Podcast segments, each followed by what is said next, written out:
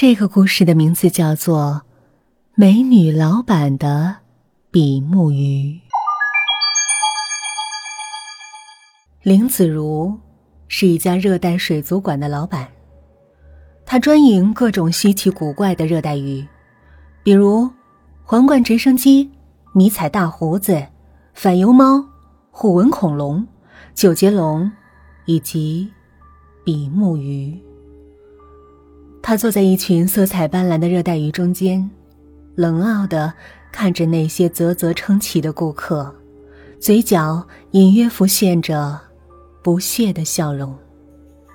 我不止一次告诉他，做生意要主动，要热情，这样才能抓住顾客的心。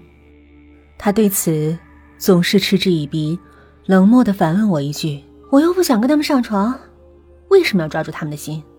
一般亲自给他送完水草之后，我都会死皮赖脸的留下来帮他招呼顾客。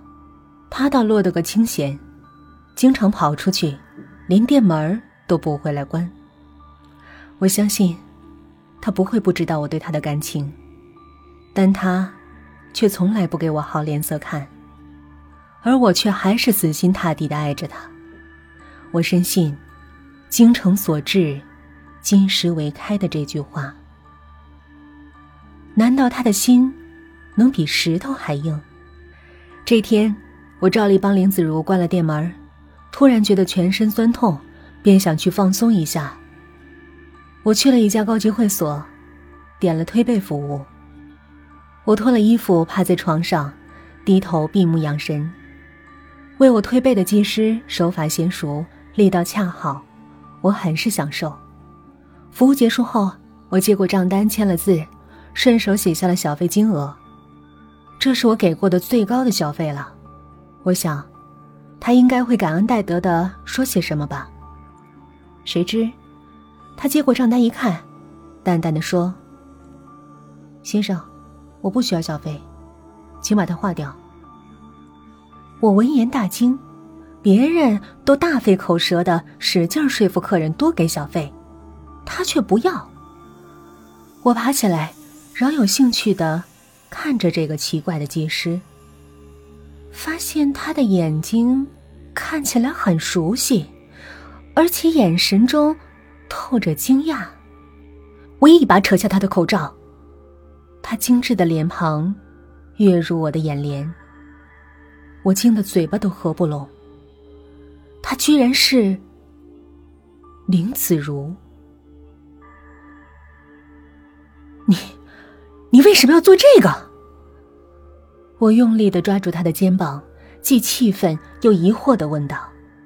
他拨开我的手，淡定的说：“这是我的私生活，没必要向你报告。”我一想到他的双手在不同的男人身上抚摸揉捏，就恨得牙根痒痒。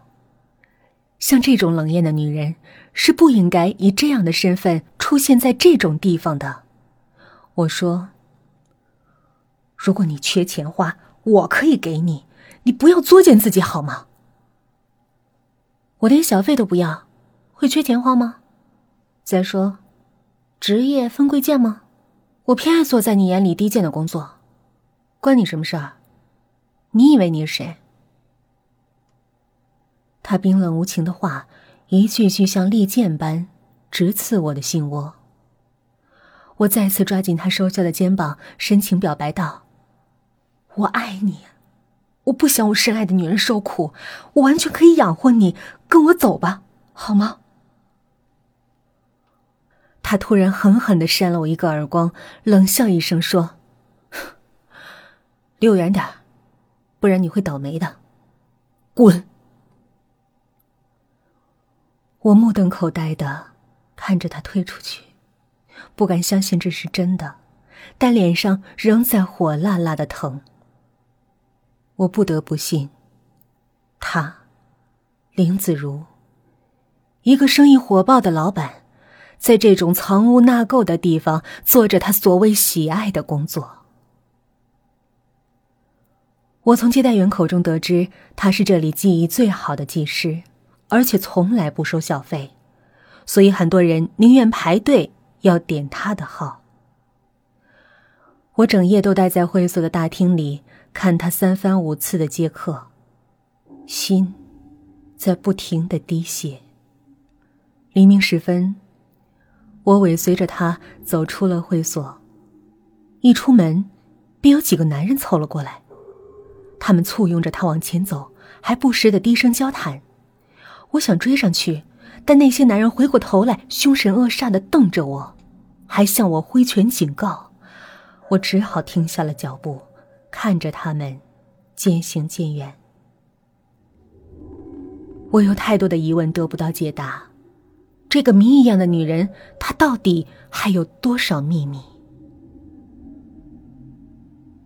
大概有几个星期了，林子如没有打过来订货电话。我使劲的抑制着自己不去想他，但刻意为之换来的却是更加疯狂的思念。店铺打烊后，我去了他的水族馆，可是他不在。我气得踢了卷帘门几脚，发泄完后立即驱车赶往会所。我正准备下车，突然看见林子如急匆匆的从会所里跑出来，直冲会所后边的小巷子而去。我赶忙下了车，悄悄跟在他身后。他身子一闪，跑进了巷子里。我偷偷探出头去。惊得大气都不敢出一口。只见两个大汉压着一个有些迷糊的秃头，他们看见林子如来了，就把他转了个身，撩起他的衣服，将后背呈现给他看。他凑过去仔细看了看，摇了摇头说：“不是的。”他们一听，脸上现出失望的神色，但并没说什么，拖着他。朝巷子的另一头走去。林子如也转身往回走，我赶紧抽身离开，但跑回去肯定会被他看见，我只好躲在一个垃圾箱后面，祈祷他不要发现我。但我的希望落空了，他的脚步停在垃圾箱前，冷冷的命令道：“李娟，你给我出来！”我只好站着，尴尬的看着他。你跟着我干什么？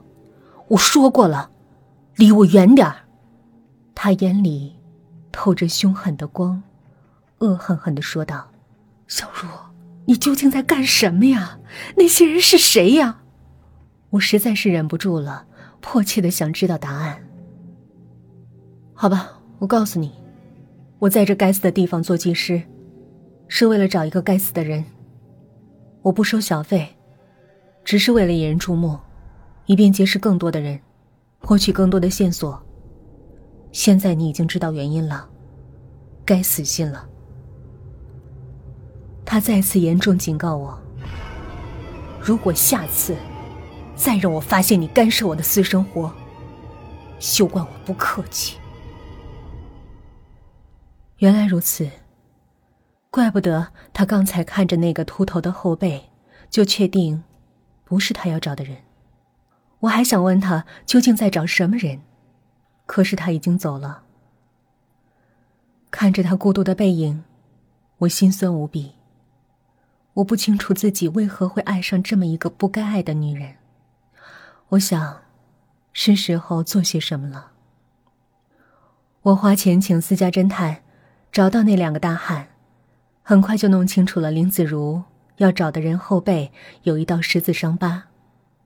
可是仅此而已，连对方叫什么名字都不知道。仅靠这么点线索找人，无异于大海捞针。但这在钱面前，似乎都不成问题。侦探拍着胸口说：“只要我肯出钱，哪怕掘地三尺，都能把人找到。”我毫不犹豫的点了头。只要我深爱的人能够解开心结，花点钱算什么？就在侦探离开后不久，我的店里突然冲进来一伙人，挥着棒球棒，见东西就砸，见人就揍。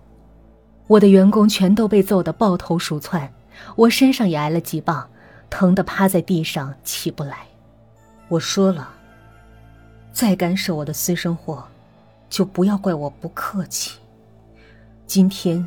我就让你知道知道，我不是好惹的。识相的话就不要缠着我，否则下次就要了你的命。林子如居高临下的盯着我，杀气腾腾的说。他一挥手，带着那帮人逃离了现场。